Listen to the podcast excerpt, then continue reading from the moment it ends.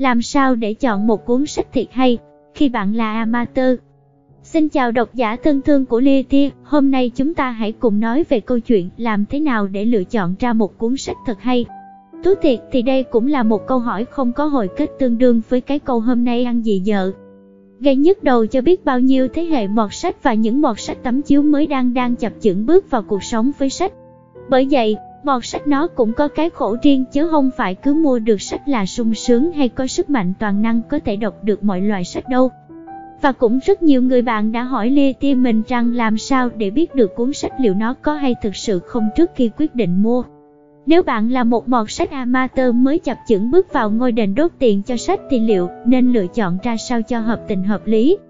Bạn yêu quý, audio này là dành cho bạn. Thôi nào, chúng ta sẽ cùng nhau trả lời câu hỏi làm sao để chọn một cuốn sách thật hay, khi bạn là amateur. Lưu ý là audio này mình sẽ dành cho những người bạn đang bắt đầu hình thành thói quen đọc sách. Nếu là một mọt sách lâu năm, thì bạn hoàn toàn có thể dùng suy nghĩ của mình để giúp Lê Ti hoàn thiện những thiếu sót của bản thân trong bài nói này nhé.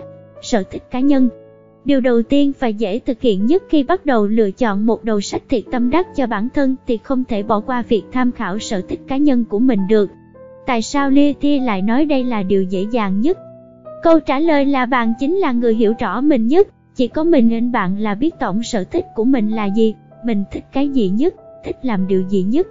Và cuối cùng thì cũng chỉ có bạn là người sẽ đem đến sự hài lòng và hạnh phúc của bản thân vì bạn đã quá hiểu được tâm hồn của bạn nên sẽ rất dễ dàng để chiều chuộng. Nói trong việc lựa chọn sách, việc bạn cần làm chỉ là biên một cái nốt nho nhỏ trên giấy để liệt kê những điều bạn yêu, tâm đắc nhất và bắt đầu lựa chọn những tựa sách trong lĩnh vực ấy. Goodreads Một trang web hoàn toàn hữu ích và cần thiết cho hầu như tất cả các bạn mọt sách. Goodreads là trang chứa dữ liệu chỉ duy nhất về sách. Tại đây người sử dụng có thể dễ dàng tìm hiểu và xác thực chất lượng của bất kỳ đầu sách nào qua một tìm kiếm và dễ dàng nhận được những phản hồi qua những phần review đánh giá, chấm điểm sách.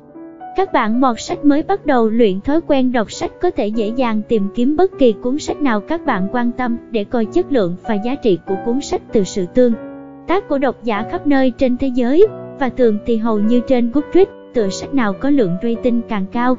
Số lượng bình luận càng nhiều thì chứng tỏ đó là những đầu sách rất phổ biến và nhận được rất nhiều sự quan tâm của người đọc.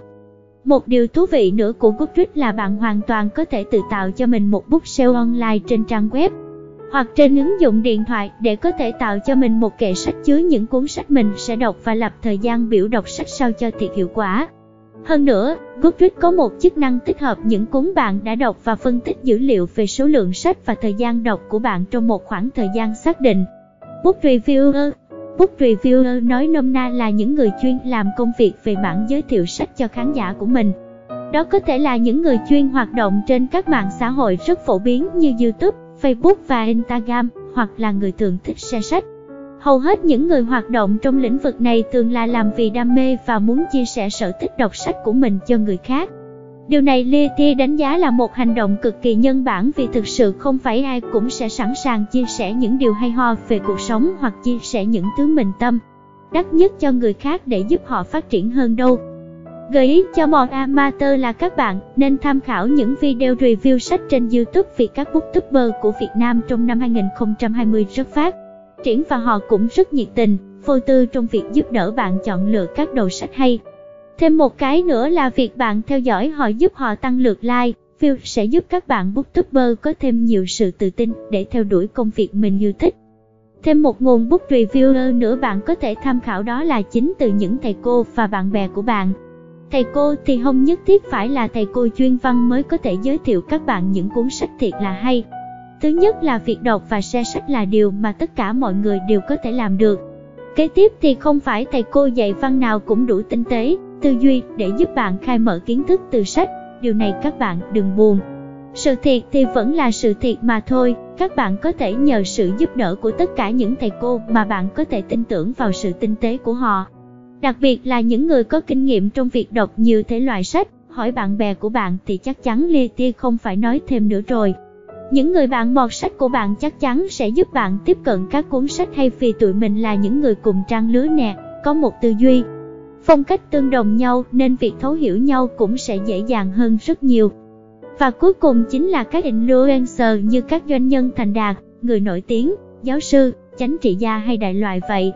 Họ là những người có thể chia sẻ những điều họ đã học hỏi từ sách khiến họ trở nên thành công cho công chúng. Nó giống như là việc họ đem uy tín của người nổi tiếng ra để đảm bảo chất lượng của cuốn sách. Đây là cách mình không quá khuyến khích các mọt mới phải tham khảo vì góc nhìn của người nổi tiếng sẽ thường là ý kiến chủ quan và nếu không thì sẽ là làm hài lòng số đông. Bạn cần phải có một tâm thế thật vững chắc để có những nhận xét và đánh giá từ họ một cách khách quan nhất có thể. Dịch vụ thư viện đây là một gợi ý khá mới mẻ và còn lạ lẫm vì đa số người Việt không có văn hóa sử dụng thư viện như những công dân của quốc gia khác.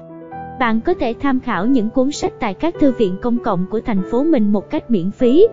Đây là một cách làm giúp bạn có thể trải nghiệm một đầu sách mà mình sắp mua một cách thực tế nhất thông qua việc đọc thử và trải nghiệm sự hữu ích của cuốn sách đó.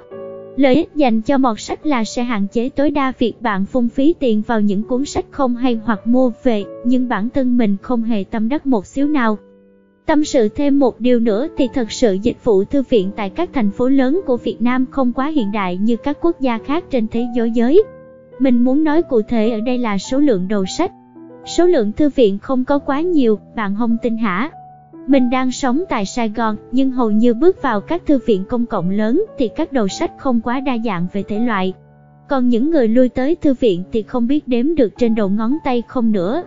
Lê Leti thực sự rất thông cảm cho các nhà quản lý trong dịch vụ này, họ không thể cung cấp một dịch vụ đỉnh cao hiện đại nếu như không có người sử dụng. Vì vậy mà mình cũng mong số lượng người Việt sử dụng dịch vụ thư viện sẽ tăng lên thật nhiều để các ưu đãi cho chúng ta cũng từ đó mà tăng lên. Một điều mình muốn bên những nhà quản lý là họ đã làm hết công sức để có thể giúp cho dịch vụ đọc phát triển rất nhiều. Các đầu sách cũng đang từ từ cải thiện độ đa dạng tuy không nhanh, mấy bạn cứ so với 10, 15 năm trước là biết liền hoặc lên mấy thư viện trường coi thử cái coi. Hồi xưa thì sách của các thư viện làm sao nhiều hơn truyện tranh được và bây giờ thì các thư viện trường thì làm sao thoát khỏi cảnh chỉ có nhiều và rất nhiều sách giáo khoa.